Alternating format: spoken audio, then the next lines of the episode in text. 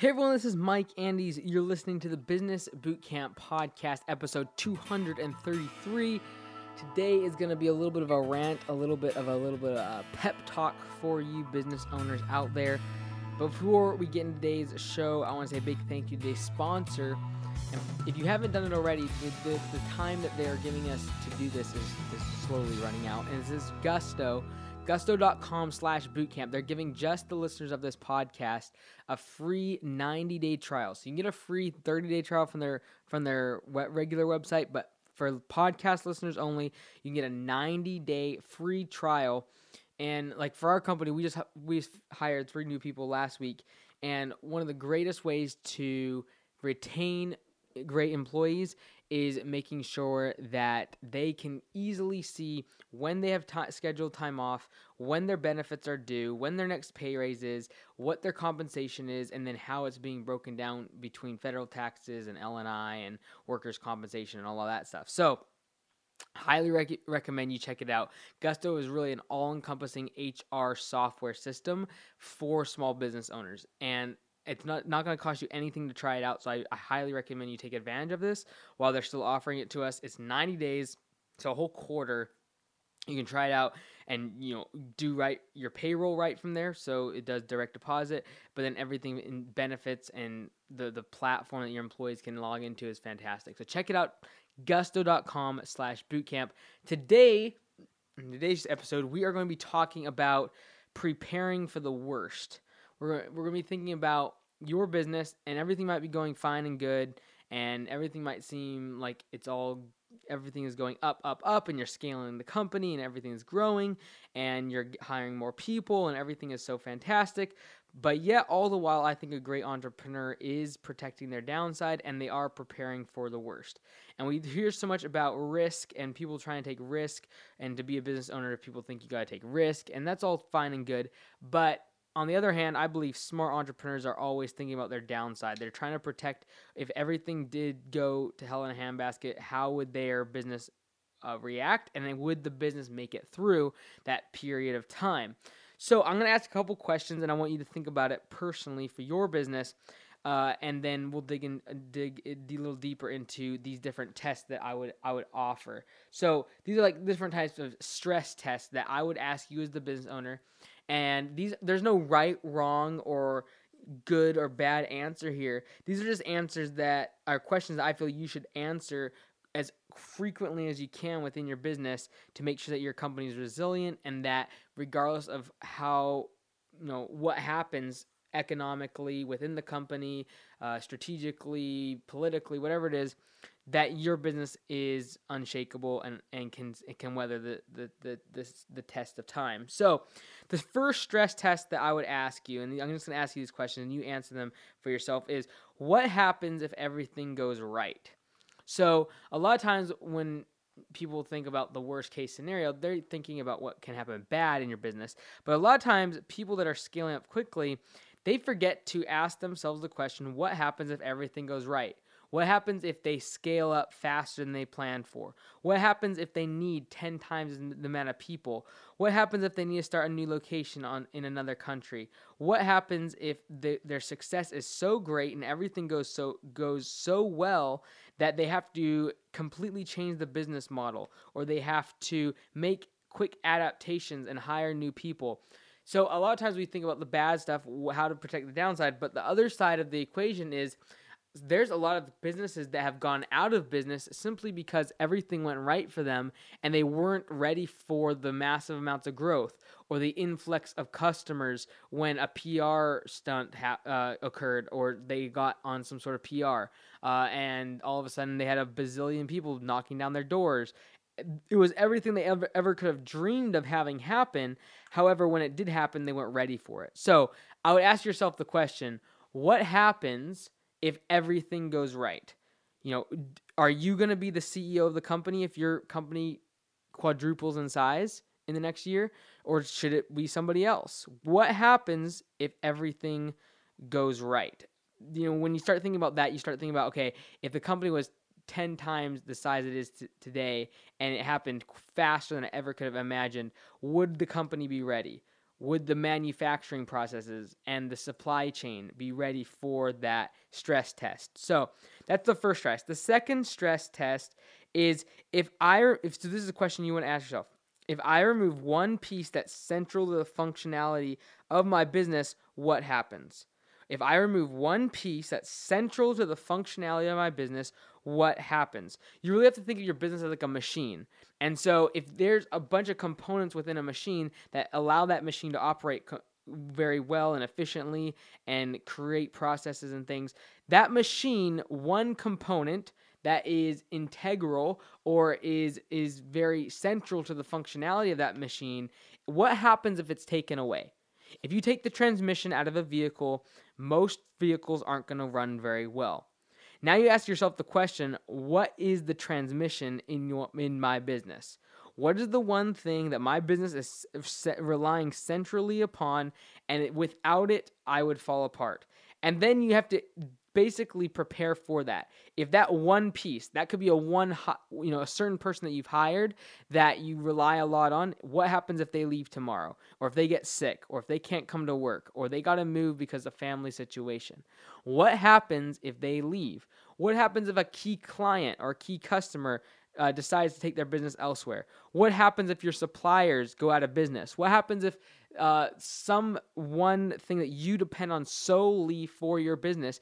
This is when I get this is when I get a little bit nervous when B two B companies have you know thirty plus percent of their business coming from one customer. They have a one massive customer and they build an entire infrastructure, a company, they rent office space, they hire people, and when a massive chunk of their company is at risk, if one key central piece, a customer, falls out or decides to take their business elsewhere. So ask yourself, you know, this next stress, this stress test is, you know, if you remove that one piece, what happens?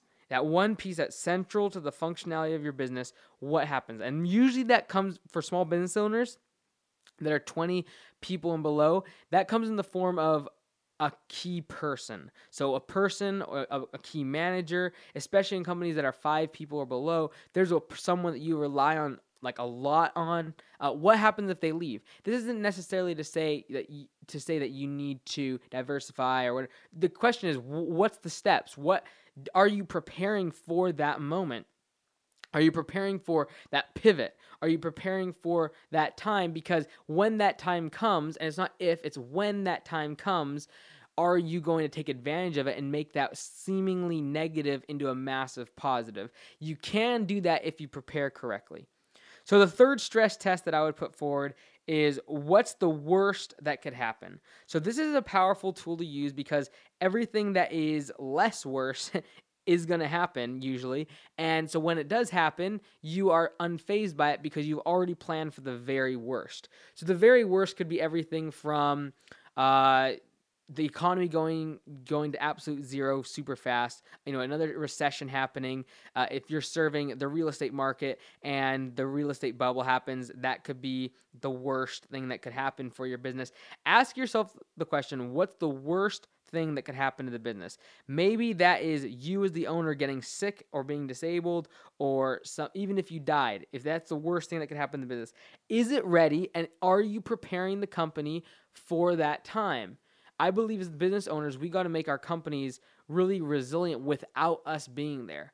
I feel like as you as we hire people and we have families that are, are reliant on our business as a source of income and providing for kids and families and things, I believe we have to make our companies serve be able to survive if we were to pass away or something was to happen and we couldn't be there.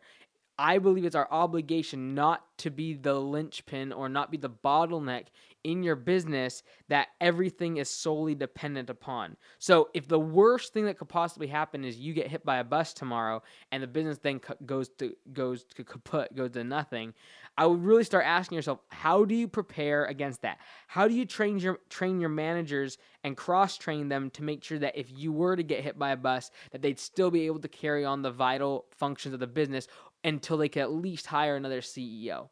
Uh, what you know, if we go back to stress test number two uh, about removing one key piece that's central to the functionality of the business and what happens thereafter. You know, uh, like I said, a lot of times that's a key person within a small business that you've been relying on, that they are key to the to the the progress and the functionality of the business. Like they are a key component of the machine. What happens if they leave? What happens if they get sick? What happens if they get a bigger, better job and they have to leave and move somewhere? What happens? You just don't know. Um, how do you prevent that? How do you prevent that from taking the business down? You start cross per, cross training that person's roles with other managerial positions. So if you have a CFO, a chief financial officer that does incredible work, and that you really lean on for a lot of different functionalities within the business and you really believe that if they were taken out of the business that the company wouldn't be able to survive or would at least hinder the company a lot i would take definite steps to make sure that the people that they are uh, their their direct reports their the accountants the cpas under them maybe choose one or two of those people to cross train and learn about how that cfo operates on a day-to-day fun- uh, day-to-day basis. What functionalities within the business is that cfo responsible for that could be taught to the cpas under them so that if god forbid something happens to the cfo they leave they get hired somewhere else they get sick they get hit by a train like whatever it is you know god forbid that happens but if it does is it going to affect the company? And so i think it's it's especially as small business owners, it's very easy to look, especially at the people side of things, from a very emotional standpoint. We have friendships with these people. We know their families. Uh, they've been with us for a long time. They a lot of times have sacrificed even for the company. But at the end of the day, we have to step back and we have to tell ourselves this one thing, and that is the business is bigger than us as ourselves, and it is bigger than the sum of all of us as individuals within the company working on it. Especially in small companies, 5, 10, 15 people, we can really rely so much on the individuals within the business that we really fail to think of the company as an organism that needs to be able to function independently of one or two people. And a lot of times, as I said before, the bottleneck is the owner, and we allow that to happen. We don't train our people to take over the responsibilities that we have we have on a day-to-day basis. We try to hold back the key functions that we feel we're the best at. You know, if, if someone feels like they're the best at sales, they won't teach anyone else the, within the company how to sell. If they feel like they are the best at negotiation, they won't teach anyone else how to negotiate. If they feel like they're the best at marketing, they won't show anyone else how to do, tweak the website or to do Facebook ad campaigns or how it works and explain the, the, the metrics and the economics of their advertising campaigns because they feel they're the best at it. And so, what I would ask yourselves the question is do you pass the three stress tests? Number one, what happens if everything goes right? If everything goes exactly according to plan, but a hundred times better and a hundred times faster, is that going to take the company down? There have been countless number of companies that everything goes right and it goes faster than they expected, and because of that, it leads to their demise because they're not structurally set up for it within the organization. They weren't prepared to make the decisions necessary and the critical decisions and discussions that needed to take place at certain junctions all of a sudden got revved up and got sped up because of the massive amount of success. And they failed because they didn't ask themselves the question how do we plan for the incredible success that the company's going to have? And that's that's a positive thing. Like you can, but even the positive in a in a high high dose of it can really be detrimental. It's like taking vitamins. You can you, you know vitamin D is great, but if you take 5 billion percent of your daily intake, it's going to affect your body in a negative way. And you know, we need vitamin D, we need these other vitamins, but if we take it in massive quantities, it can be unhealthy for the body. It's the same thing for growth and, and for uh, levels of success that a company would go through it's good to have growth. I truly believe in high growth. But if we're not planning for it correctly, if we're not expending enough energy, if we're not, if the body isn't expending enough energy and you take a massive amount of quality uh, of calories, it's going to become fat. It's going to become lazy. It's going to become unproductive. And I look at it the same way as growth. If we're having massive amounts of growth, in other words, calories and energy coming into the business, if we aren't aren't fully capable of efficiently delivering that energy, we're going to become uh, lethargic. We are going, the company is going to become large and and not nimble. And so I really think as we begin to grow, and we aren't preparing ourselves for the influx of energy, the influx of of new customers, the influx of of, of new leads coming into the, the, the sales funnel. If we aren't preparing ourselves for that, when it happens, it'll break the business. So number one stress test is what happens if everything goes right. Number two is if if you remove one piece that's central to the functionality of your business, what happens? That is usually a key hire. Um, it can be a lot of times also be a key client one person or customer or demographic or area, one store that you might have. If you have multiple stores, you're leaning on one store. But what happens if that store all of a sudden gets burnt down? Like there's one if there's one thing that you're depending on solely, whether it be a person or an eco- economic time or a trend, whatever it is, if that one thing is taken away, how does the business pivot? How does the business evolve? How does it change? How does it ad- adapt? How does it react to that stressor and that one piece being taken out of the machine? How does other pieces within the, the machine step up and take the position and the role of that key piece once it's gone? Stress test number three What is the worst case scenario? what's the worst that could happen. Literally, I've done this with my company is spell out exactly what's the worst stuff like how could it all fall apart? And then you look at that and you say, okay, how do I protect against the first thing? How do I protect myself against the second thing? How do I protect myself against the third thing? Third thing, and just work your way down through it. I literally walk down to the demise of the company. Who leaves? What happens? Uh, what the financial downfalls are? How the comp- uh, customer experience gets broken down because each at each of those intervals, and then I work my way backwards. I look, okay, let's look at the customer experience. How do we make that solid? Then I work our way backwards to the people side of things and making sure that we have cross trained and that if someone, you know, someone gets hit by a bus, we're okay. We're, we're people can step into their shoes making sure that the worst case scenario is a probability and that's a probability that you can actually overcome it is super important because everything that happens within your business if it's negative but it's not worst case scenario suddenly doesn't seem so bad because you've prepared for the absolute worst of the worst of the worst. That includes an uh, you know a recession happening. It includes your key clients leaving. It includes your key people leaving your organization. If you prepare for the absolute worst case scenario everything else kind of seems like a breeze. And so, you know, the one client that leaves, you, you know, you, it hurts, but you take it with, you know, take it in the teeth and you know exactly what to do. You've planned for it and it seems e- a whole lot easier than the worst case scenario that you've already planned for. And it's not to say that because you plan for the worst case scenario that when the worst case scenario happens, you're going to be successful at implementing the plan and procedures that you've put in place, but I promise you, you'll do a whole lot better than just shooting from the hip or waiting for things to happen or worse yet, crossing your fingers, holding your breath and hoping everything works out uh, because that's how small businesses go out of business very quickly. That's why so many fail. That's why so many don't last five years, is because at year three and four, once the company is growing and now more, people are on board and different functionalities within the business have become important, but now have become bottlenecks. And then all of a sudden, people within the organization become bottlenecks because they're the only ones that know how to do certain things. Or maybe clients become bottlenecks because they are the only way that your company generates a profit whatever the bottleneck is, as the business matures at three, four, five years old, begins to get new people, begins to grow its revenues, there becomes places of of real vulnerability if we don't ask ourselves the question, what happens if that person leaves? What happens if my manager leaves? What happens if this key client leaves? And then plan accordingly.